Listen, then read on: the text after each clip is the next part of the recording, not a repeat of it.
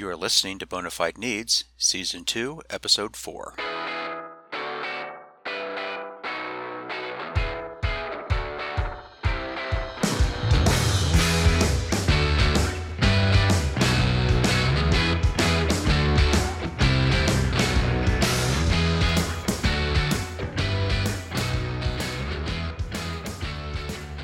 Welcome back to Bonafide Needs. I'm Bill Olver, Managing Editor of the PubK Group. In this edition, we'll take a look at the Biden administration's COVID 19 requirements, new small business regulations, lots of news on the cybersecurity front, and other news of interest to government contractors. As we record this episode, the White House and congressional leaders are continuing to spar over legislation to raise the debt ceiling. While all sides are signaling that negotiations are making progress, many issues remain that the parties are calling non negotiable. Later in this episode, I'll be talking with attorneys from Arnold and Porter who will discuss how defaulting on the nation's debt will affect the economy and federal contractors. But first, let's run through some headlines. The federal government's COVID 19 protocols are winding down. Effective May 12, the Safer Federal Workforce Task Force rescinded vaccination requirements for federal contractors, as well as for federal employees and some healthcare workers. President Joe Biden also issued a new executive order that revoked previous EO 14042, ensuring adequate COVID safety protocols for federal contractors. The new order directs agencies to rescind any policies arising from the 2021 order. The President's authority to require contractors to mandate vaccines for their employees has been under fire. Multiple circuit courts found that the mandate exceeded the President's statutory authority. However, in April, the Ninth Circuit sided with the administration, concluding that the President had such authority under the Federal Property and Administrative Services Act. Now that the vaccination requirements have been rescinded, the point is moot, but we'll see if this occurs again in the future and how the courts split on the president's authority.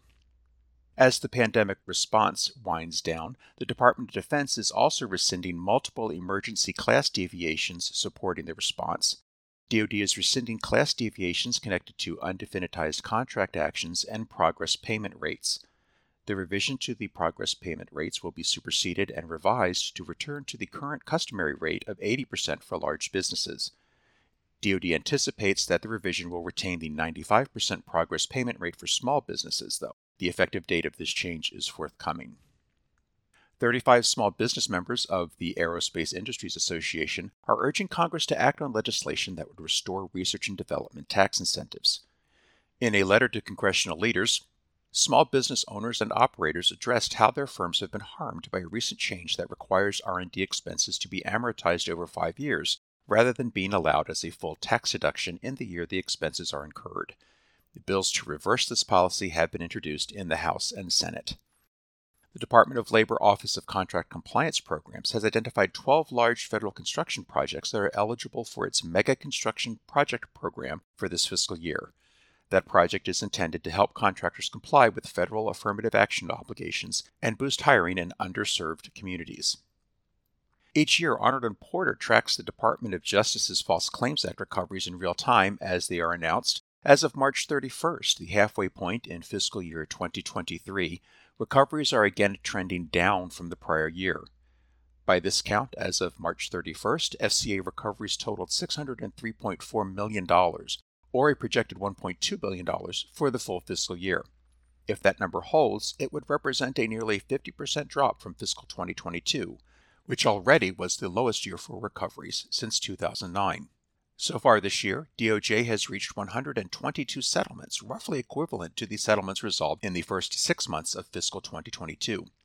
However, the dollar amounts of these recoveries are lower, as DOJ has not yet resolved any blockbuster recoveries of $100 million or more, those large dollar recoveries drive DOJ's annual numbers, but this year the department's largest settlement has been a $69 million recovery connected to an anti kickback complaint.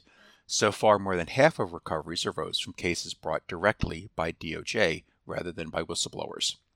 We'll continue to follow those numbers and we'll check back in the fall with the final projected recovery. The General Services Administration's Office of Inspector General says the GSA's Transactional Data Reporting pilot program is still providing inaccurate, unreliable, and unusable data. The May 1 report is only the latest in which OIG has questioned the efficacy of the pilot program. In its 2020 report, OIG found that GSA had never used TDR pilot data in contract price negotiations. This year, GSA identified one instance where the data was used for contract level pricing decisions, but both the contracting officer and the contractor asserted that the data was unreliable and therefore it was not ultimately used. OIG strongly warned against expanding the pilot project unless comprehensive corrective action is taken. In response, GSA said that it has greatly improved data quality over the life of the project and gave no indication that it would discontinue TDR. Federal contractors have only a few more days to comply with OMB guidance prohibiting the use of TikTok on any IT connected to their work for federal agencies. Specifically, the memo covers any IT owned and operated by federal agencies, as well as any IT used by a contractor under a contract where the agency requires the use of that IT either as an express contract condition or to a significant extent. Contractors have until May 28th to comply. OMB and the Cybersecurity and Infrastructure Security Agency have issued a common form that software developers can use to self certify that their products meet the requirements of NIST Special Publication 800 218, Secure Software Development Framework. Developers must meet the NIST requirements and file their self certifications before their software can be used by federal agencies. Agencies will begin collecting these forms in September. The National Institute of Standards and Technology has released two new sets of cybersecurity guidance. First, the agency has published a new draft of SP 800 171, Protecting Controlled Unclassified Information in Non Federal Systems and Organizations. The changes are intended in part to help federal agencies and contractors more consistently implement requirements for handling CUI and to help businesses better implement the specific cybersecurity safeguards provided in NIST Special Publication 853, Security and Privacy Controls for Information Systems and Organizations. Comments on this draft are due by July 14th. NIST has also released version 1.0 of its Artificial Intelligence Risk Management Framework. The framework identifies six factors for mitigating risk and evaluating the trustworthiness of artificial intelligence systems. The Small Business Administration has published a final rule updating its regulations for the 8A Business Development Program. The final rule adopts a September 22 proposed rule that made several changes to the program's ownership and control requirements, including language governing change of ownership for a former participant still performing on an 8A contract, and language regarding the bona fide place of business requirements. SBA has also amended its regulations to implement language from the fiscal year 22 NDAA, which provided that the Office of Hearings and Appeals will hear appeals regarding HUBZone eligibility determinations. And finally, we are all watching anxiously as Capitol Hill celebrates the biannual raising of the debt ceiling. The White House and congressional leaders have all stated that they are committed to avoiding any default on the nation's debt, but the parties have still not come to an agreement on issues that each side says are non negotiable. For some analysis, considerations, and practical advice on this issue, I'm joined today by two attorneys from Arnold and Porter's Government Contract and National Security Group, Keith Feigenbaum and Bryan R. Williamson. We're going to discuss the debt ceiling and its implications, the likely effect of a breach on government contractors and other entities, and some practical recommendations on what you can do to prepare your company in the event of a default. So, Keith and Bryan, welcome to the podcast and thank you for joining me today. Bill, thanks for having me. My name, as you said, I'm Keith Feigenbaum. I, I practice in uh, Arnold and Porter's Government Contracts and National Security Group, where I handle a full spectrum of government contracts and export control issues. Uh, and in my spare time, I'm also an Army reservist where I teach uh, government contracts and fiscal law at the Army Judge Advocate General School. Happy to be here today. Hey, thanks, Bill. Bryan Williamson here. Glad to be here. I'm also an attorney in Arnold Porter's government contracts and national security practice, like you mentioned. Uh, and I'm also a judge advocate in the U.S. Army Reserve, where I get to do that in my part time. My practice at Arnold Porter encompasses uh, the full spectrum of government contract services, with an emphasis on government contract disputes and some national security matters.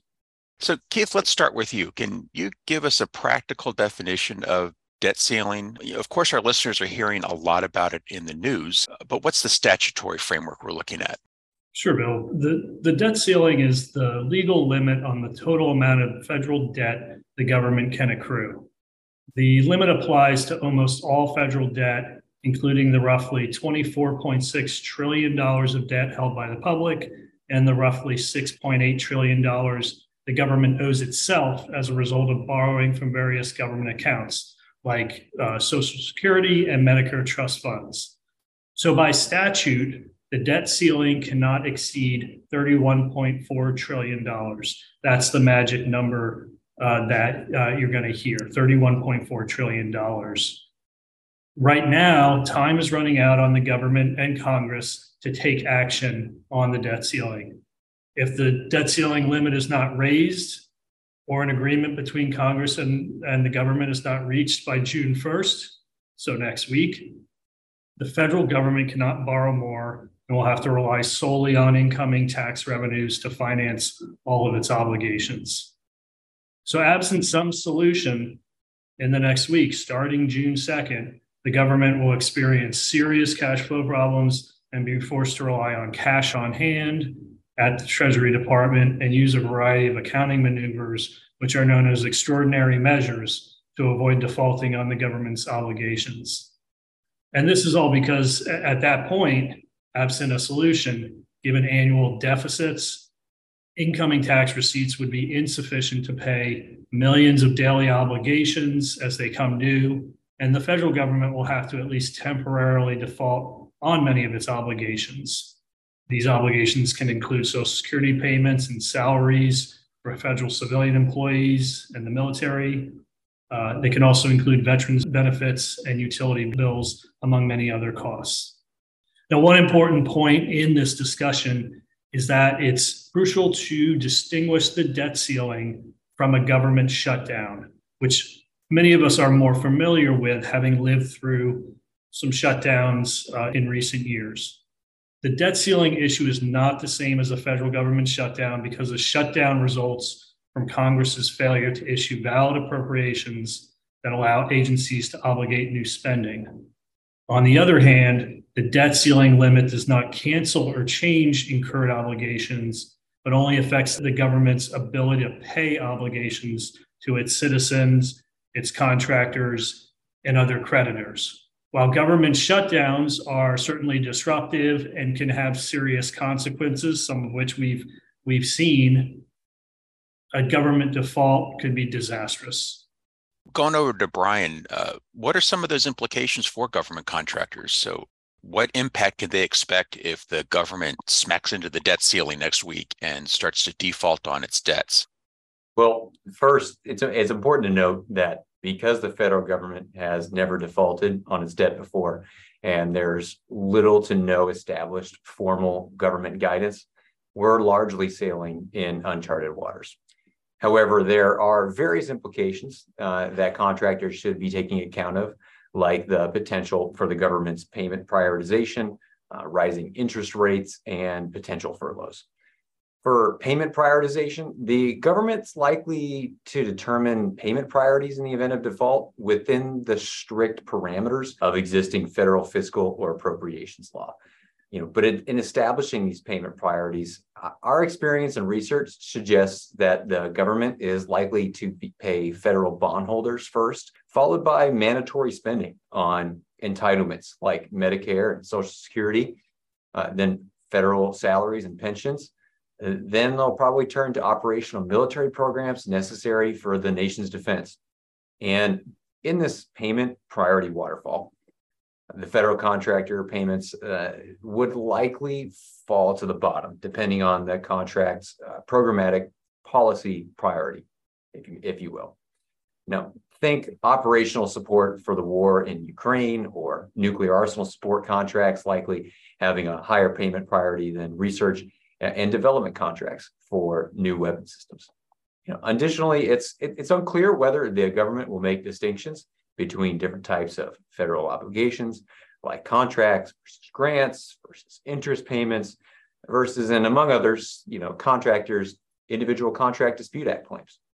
Uh, and in the event of these disputes, there's the possibility, you know, that agencies may only pay already due obligations before committing to starting new ones but there's also the possibility that the Federal Reserve could raise interest rates in its attempt to mitigate the negative economic consequences uh, from a potential government default, which we're all hoping doesn't happen. Um, and that could lead to the US's credit rating being downgraded. And these rising interest rates could seriously affect contractors' ability to borrow funds in the face of slow or stop government payments on existing contracts. And there's also the possibility of new federal furloughs from the government's hamstrung options to mitigate the ripple effects of U.S. economic bleeding from its default. And if a furlough were to occur here, uh, federal employee payrolls uh, became another casualty uh, and another consideration of the, the federal government's fiscal obligations, like I mentioned before. And presumably, the federal salaries will be a high priority item for the government, but because federal employees may not work for free, and that's different from military service members who can be ordered to work uh, with a functional IOU from uh, for future payment. Uh, the government cannot, you know, cannot or maybe will not be able to pay all their salaries for some time, and some federal employees may be furloughed or forced to take time off. And this will affect federal contract administration and the contractors performing them because the government simply may not have the staff necessary to timely respond to contractors' communications uh, with the respective contracting activities. Now, in contrast, unlike federal employees, contractors may or may not continue to work. But this would be at the respective contractor's own risk because the government cannot promise to make payment in, in this event.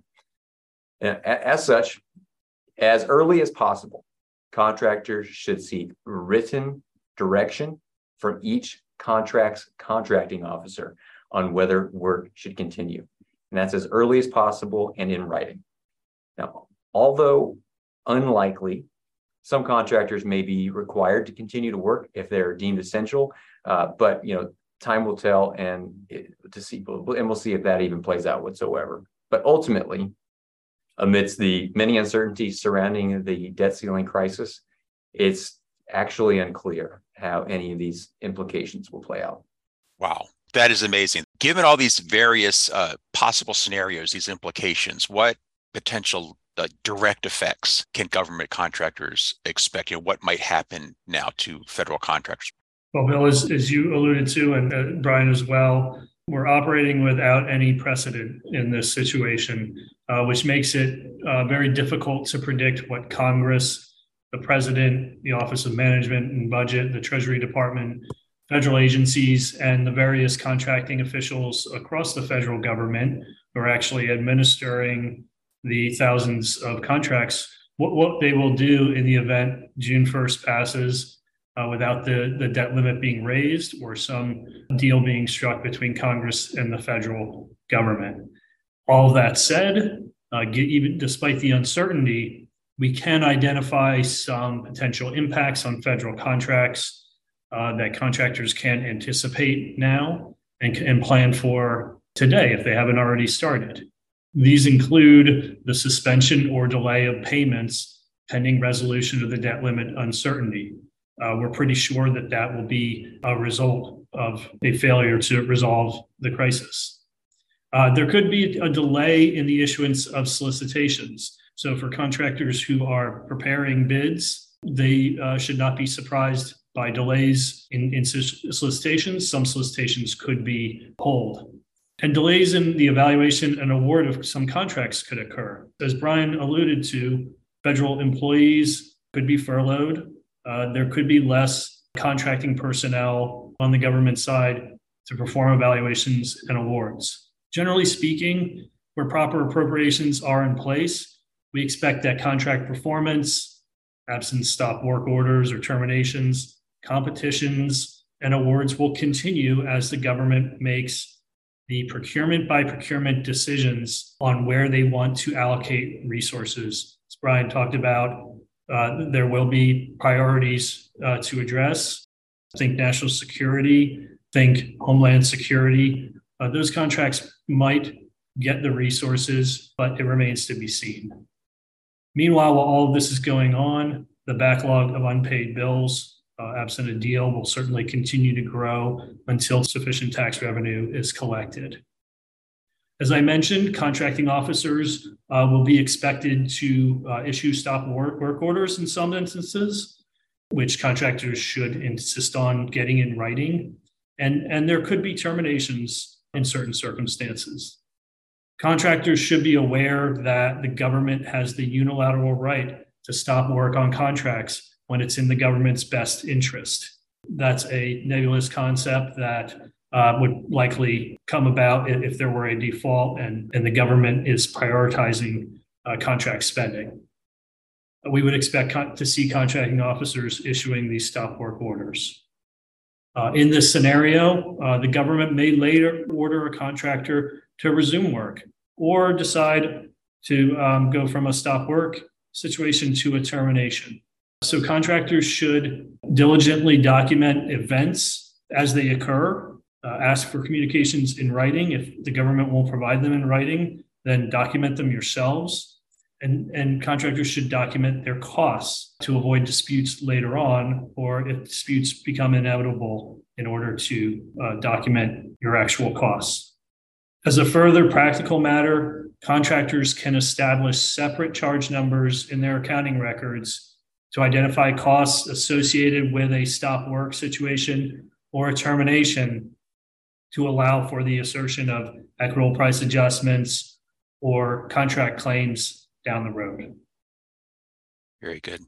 So, do you have any actionable recommendations, like specific steps contractors should take to mitigate some of these consequences? Yeah, I'll start off. You know, there's there are some basic common sense administrative steps uh, that contractors can take uh, and that involve early, frequent written communications with contracting officers. Uh, as early as possible, contractors should discuss with their contracting officers the, the priority of each of their contracts and their possible place in line for different priority payments. You know, however, there, there is a decent chance that contracting officers or agency personnel may not have any idea what the fiscal priority is for each contract. But regardless, contractors should still inquire about this in writing to gather, you know, as much information as possible for their own planning purposes. Further, as early as possible, contractors should discuss with their contracting officer or the other agency personnel, uh, as applicable, whether work should continue in the absence of a stop work order or termination in the event uh, that the government actually defaults on their debt. Now, again, the contracting officer agency may not know the answer, but the more information contractors have, uh, the better they can plan for the possibility of this uh, looming default. Additionally, contractors you know, should carefully track and document all their costs, like Keith mentioned before. You know, invoice amounts for future delayed recovery or potential prompt payment act claims. You know, this is because the Prompt Payment Act requires detailed documentation of such costs.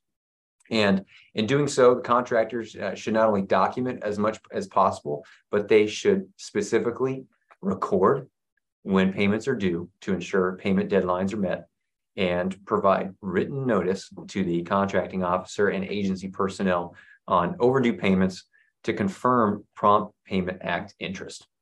That's right, Bryan. And there's also uh, other accounting and invoicing steps that contractors can take as protective measures in the event of a default. This includes seeking early payment from the government. Um, you could seek payment uh, now based on your financial situation, your risk assessment, the nature of your, your individual contract. You can do this even if early payment may affect your ability to recover more later. It's purely a, a risk assessment. Contractors can also seek partial payments or discounts for early payments. Uh, these are ways to, depending on your situation, to, to try to get out ahead of what may come. Contractors should also, in, in making this assessment, keep in mind those subcontractors and vendors to whom you owe obligations. You should explore ways to secure sufficient cash to ensure timely payments to these subcontractors and vendors who will also be you know looking for payment and they'll be you know they may be looking at you they're not necessarily going to look to the government uh, given that interest rates could increase as a result of even the threat of default contractors can pursue hedge company borrowing where lines of credit with banks and lenders are extended to prepare before interest rates increase. So this is a proactive uh, way to to get financing that could be considered depending on your your risk assessment and your your contractual situation. That's great. That that's excellent advice. You discussed some uh, steps that contractors might take, you know, if, if worse comes to worse, you know, as far as if their contract is terminated or if there's a stop work order. What remedies are available for contractors if all these these happen? Um, what can they do if we see this the fallout from a debt breach?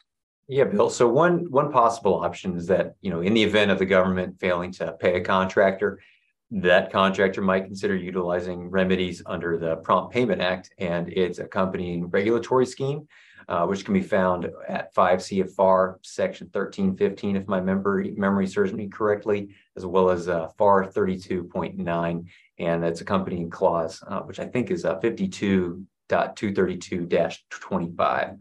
Uh, you know, these potential remedies are beneficial to contractors because it requires the government to pay interest penalties if the government does not pay the contractor by the required payment date. And some additional, you know, references, resources, or you know, points that, that you might consider are, you know, looking closely at what ac- the definition actually is for late payment uh, in Section 1315. Uh, and then also consider practical steps that you can be proactive in avoiding maybe some disputes like negotiating with the government to make early payments, uh, like Keith alluded to. If the government deems doing so is in the government's best interest, and things to think of that they might be considering are potentially ensuring continued performance for mission critical contracts, even in the event of a of a debt default. Or you know you can negotiate potential discounts in exchange for early payment to contractors. Uh, these are just some practical considerations as well as some legal remedies that are there, uh, and, you know, that, that all kind of build on top of each other. That's right. But there's also legal alternatives that we view as maybe a last resort type alternatives um, that are available to contractors. In the event the government fails to pay contract costs, one option for contractors is to voluntarily suspend contract performance, to, to almost issue uh, your own stop work order. Uh, now, this is a remedy that should not be taken lightly and should be pursued only after consultation uh, with the contracting officer and other uh, government personnel in order to mitigate the risk of negative consequences uh, for you as the contractor. Uh, such as negative uh, CPARS evaluations, or even uh, in, in serious circumstances, termination for cause in commercial contracts or default in, in non commercial contracts. Uh, so definitely not a remedy to to take lightly, but one that is could potentially be exercised depending on the facts of your situation. The government, uh, for its part, could pursue a termination for convenience of the government for virtually any reason, and a default would would certainly qualify within that realm. Uh, in the event of a, of a termination for convenience or T for C, contractors can recover their incurred costs to date, certain related costs, and reasonable profit. For commercial product or service contracts, contractors can recover a percentage of the contract price reflecting the percentage of completion, plus certain charges resulting from the termination. Finally, as a potential last resort, if a contractor suffers losses due to the government's failure to act on the debt limit, make payments, the contractor can sue to recover amounts owed. Uh, this can be done through a contract claim in court or an administrative uh, forum through an appeal. And uh, the success of that claim generally is going to depend on the quality of the contractor's uh, record keeping. Uh, so contractors should meticulously document costs and events, as you know, Bryan and I have been saying throughout this. So now, in conclusion, there are competing political agendas at the heart of the debt ceiling issue that create uncertainty and unpredictability with respect to federal contracts.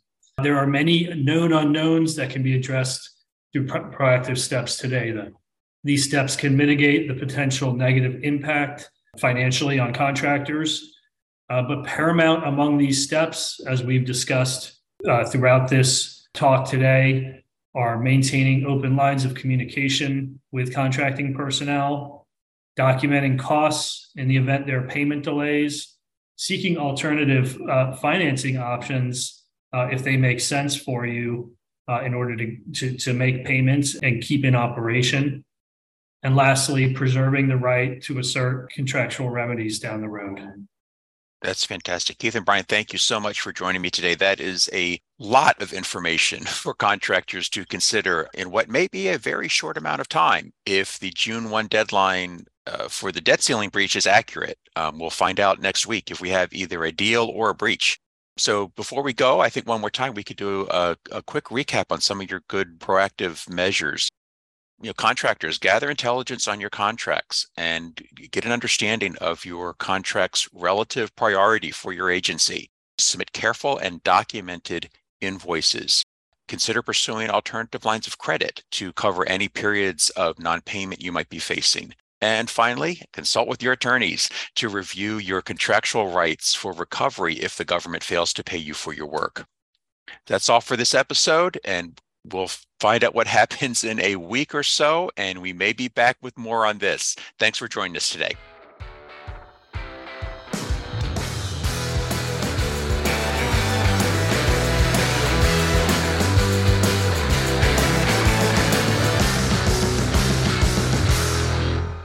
Bona Fide Needs is a joint production of and copyright Arnold and Porter, providing legal advice and thought leadership for government contractors and the PubK Group, publisher of daily news and insights for government contractors and their counsel.